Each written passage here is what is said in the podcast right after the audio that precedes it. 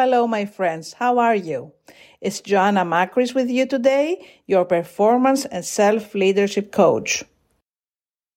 I get many questions on people feeling they're stuck somewhere and they cannot escape from that situation and they remain and they tolerate um, being stuck, being stuck in, in all sorts of places, being stuck in um, a relationship, being stuck in, in a job they, they don't like anymore. Uh, being stuck in how their body looks like and their health is. Um, all sort of stuck situations um, that they realize they are stuck, but they don't move. I don't know if any of you have been in this situation, but I thought that there's so many people out there asking me about that that I really wanted to to to come with this subject today uh, and and and discuss it and and share my experience and what I think about it, which I hope could possibly help you. So, what does it cost you? That's the big question. It's not only feeling that you're stuck and obviously it's uncomfortable, but what does it really cost you? To remain in an unwanted situation. Have you ever figured that out? And actually, have you calculated that? Have you measured that? Have you measured what it does cost you to remain stuck in a situation? It actually costs you in many ways that affect three significant areas of your life. They affect your health. They affect your wealth and they affect your relationships. So wherever you're stuck, in any place you're stuck, um, this affects both all three, health, wealth, and relationships. Take, for example, if you're not satisfied with your job, you're in a, in a you're unhappy. You're in a, in a, a job situation that does not give you joy anymore. And you have to be there because you do need the money. And, um, you have no other alternative and you're stuck there. How long will you tolerate remaining in this situation? Have you ever thought what it actually costs you? Yes, you're staying there for the money because you need to bring the money home. You need um, to have this financial support. But in the long run, what does it actually cost you? And can you do something about that? And why do you stay there in the first place, really? If you examine what the reason is, is it, is it really the money or is it only the money that you need? Or is it something else that is holding you back so that you don't decide to move in a new situation that will give, bring you joy inside and fulfillment? And that's only one, like job dissatisfaction. And if you want to calculate that, well, guess what? It affects your health because you're stressed out. And if you're stressed out and your health deteriorates, you will end up in medication or paying doctors to look after you. Or who knows how far your, your health or um, your sanity can go. This can go really a long way and it can cost you in, in numerous ways. Um, it can cost you your relationships because if you're unhappy at work, guess what? All areas of your life are interconnected. So th- that negativity will definitely uh, flow into your home, into your family. So if you're feeling unhappy and you're negative, don't think for a minute that you can hide that from your loved ones. They will definitely understand it. Even if you don't verbally share that, they will feel it. They will feel that you're unhappy or your anxiety or even your anger, because maybe your reaction to that could be to return home and be angry or get upset with really simple things when your family waits for you home for, you know, to have a nice time together or um, a nice dinner together and, and you're upset or you don't want to hear anything because you are unhappy at work. So it will cost your relationship. It might cost your, your, your marriage. It might cost your relationship with your children and you might stop being really having this connection that you should be having with them. Right? And this will never stops. This is a vicious cycle. Once it, it starts, it flows in every area of your life. And this is only if you're not satisfied at work let's say if you're not satisfied, if you're in a toxic relationship, take this for example. Let's say that you're happy at work, but you're in a toxic relationship and you're possibly abused or um, things are not are not quite working as you expect them in your relationship. And you remain there and you tolerate and you feel stuck. What does that cost you?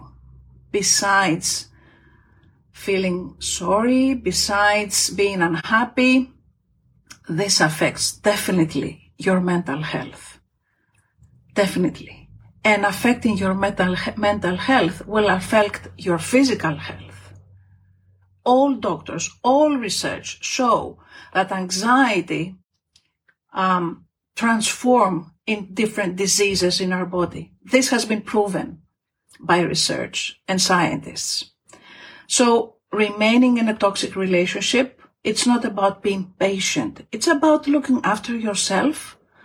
And if again in this situation, you're financially dependent, so it's not easy to end this relationship, let's see what you could do. So we've seen job dissatisfaction. We've seen toxic relationships.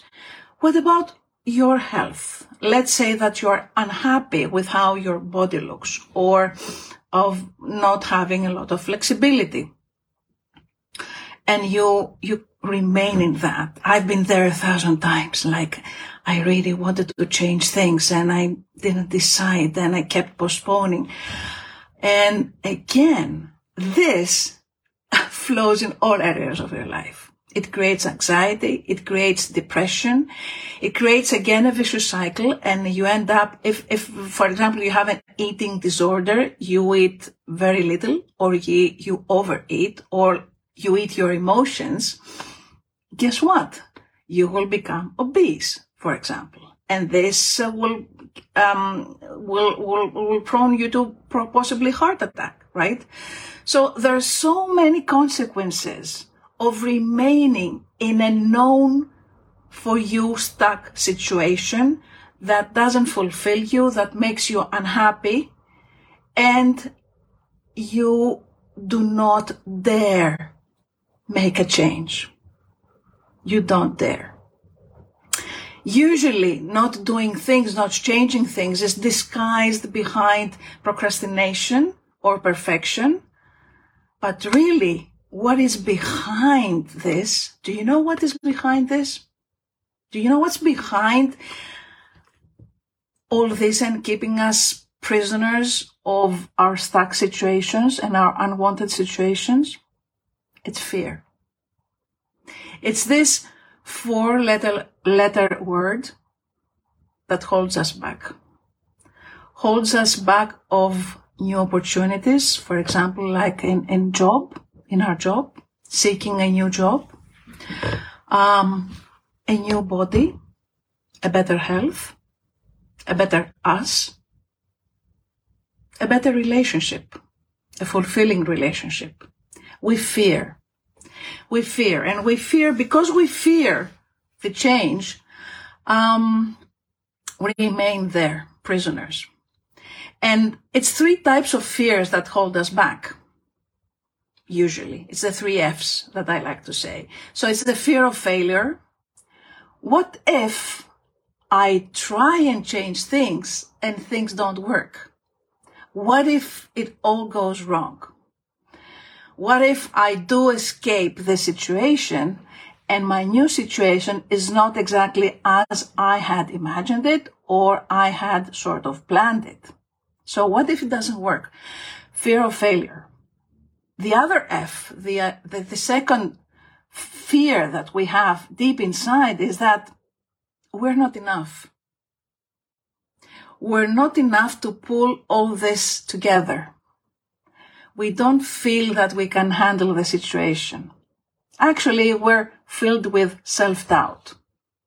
And feeling insecure and having self-doubt, sometimes it's bigger and a stronger emotion than being trapped in something that is unwanted. And the third fear is the fear of overwhelm. The fear that this is too much for me. I cannot handle a change. I'm so tired. I'm so fed up. It's too much for me to go into even thinking of a change. It's too much. I cannot handle it. So it's fear. It's three, these three fears that actually hold us back from creating this change. And you know what happens? We feel that this change has to be so big and so drastic that we paralyze. And that's where most of the times we go wrong. It's not about, we're not wrong about deciding to change things. We're not wrong about feeling fear. This is natural. This is inherent in, in, in, in, uh, in us. Um, it's something natural. Research shows, and we've seen that, uh, and repeated again and again. It's a natural response to a change. Fear. It's, it's very natural. Um, it's, it's, it's something that you cannot avoid, but you can handle. You can treat it. You can manage it. You can work towards explaining, understanding your fear. So acknowledge your fear and come up with solutions. And the solutions can be really simple and I can distill it to one, but let me, let me give it uh, in a, in a broader perspective. So let's say that you want to change job. You're unsatisfied. What can you do? One thing is to decide to change, quit your job and see what can happen. Well, that's a risky decision, right? Especially if you're financially dependent by, from your, from your work. So that, of course, will have the possibility of uh, failure. So we don't want to have uncalculated risks, right? So what can you do? You can start working on your resume. You can start um, meeting with recruiters and see what, what's out there for you. You can start calculating your, um, your strengths and your assets. What, what is your education? What's your formal education? Your non-formal education? You can start working on the sidelines towards your change so that first of all, doesn't keep you stuck because you're moving towards the change. You're taking a small step towards your big change, which again, can, doesn't need to be a huge drastic change because this is what overwhelms most people. And this is where, um, we decide not to do a thing. It's much easier and simpler to remain where we are rather than go into a huge, complicated new situation because new situations and change, um, uh, we're not familiar with that. We don't accept it. So for the job, you can do that. What you, can you do for your health? For your health? Well, let's say that you want to reduce your weight. What about stop um, eating too much of something that you know is not good for your health? What about and one thing, choose one thing. So you're moving towards that direction. What about start walking for five minutes? Walking, taking a walk for five minutes. Start movement if you're not moving, right? So you can always do simple things towards the direction of what you want to change. And this reduces overwhelm. What if you have the fear of that was the fear of failure, right? So doing small things and taking calculated risks, you avoid, you have small wins. Instead of facing the fear of failure, you answer with small wins. So you decide to have small wins, calculated small wins. And this um, answers to your fear of failure. What if you feel, as we said, that you are not enough? You have this self-doubt. Well, what about asking for some help? There's no shame on that. Ask help from wherever you feel comfortable. There are so many sources that can support you. Friends, family, experts, therapists, coaches, mentors, groups. If you feel that you have self-doubt in making a change, go into trusted sources where people have walked that path, have done this in the past, and can become a support group and good advisors for you. It can be either specialists or it can be people that have a personal experience. So they've been there. They can show you the way uh, from their own experience. So you're not alone. When you have self-doubt, go to the specialists, go to the experts. This will answer any questions and doubts you might have for yourself that you're not enough to go through this change. Just repeat to yourself what my mentor says again and again. I am enough. Yes, you are enough. You are more than enough. It's just a decision away, answering to your fear, and finding some ways to move towards your desired change. And the third one, as we mentioned, about feeling the fear of overwhelm. This is too much for me. I cannot handle it. Well, guess what? A ship, a ship, if it, if it wants to change, to change direction, to turn around to a different direction, it never does it 180, one off. It does it, it does, it does it little by little, shift by shift by shift by shift. It pivots around itself gradually. So you only need to take your first step towards your next step. And this simplifies things so much. It takes this burden off your shoulders. It reduces overwhelm. And you only think about your next possible step in any area. Your next step, feel comfortable with that, achieve it, live there, um, bring it in into your everyday, feel that this is your new normal. And then after you internalize it and you live into that, you are ready to, to make your next shift, your next step.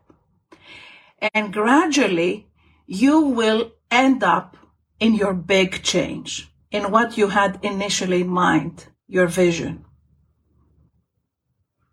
But unless you go through this process, unless you answer to your fears with these ways that I shared with you today, you will remain stuck.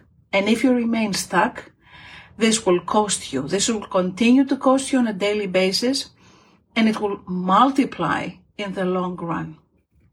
And then if you're deeply stuck, it's much harder to get unstuck. So don't wait another minute. If you really feel that you've made this decision inside of you, that it's time for you to change things in any area of your life, answer to your fears, these three fears, the fear of failure, the fear of not being enough, and the fear of overwhelm, by deciding to take calculated risks, by deciding to have support on your side, and by taking your first step towards your next step. Well, I really hope what I share today with you will serve you well. Looking forward to listen to your stories, your wins, your lessons, and questions you may have.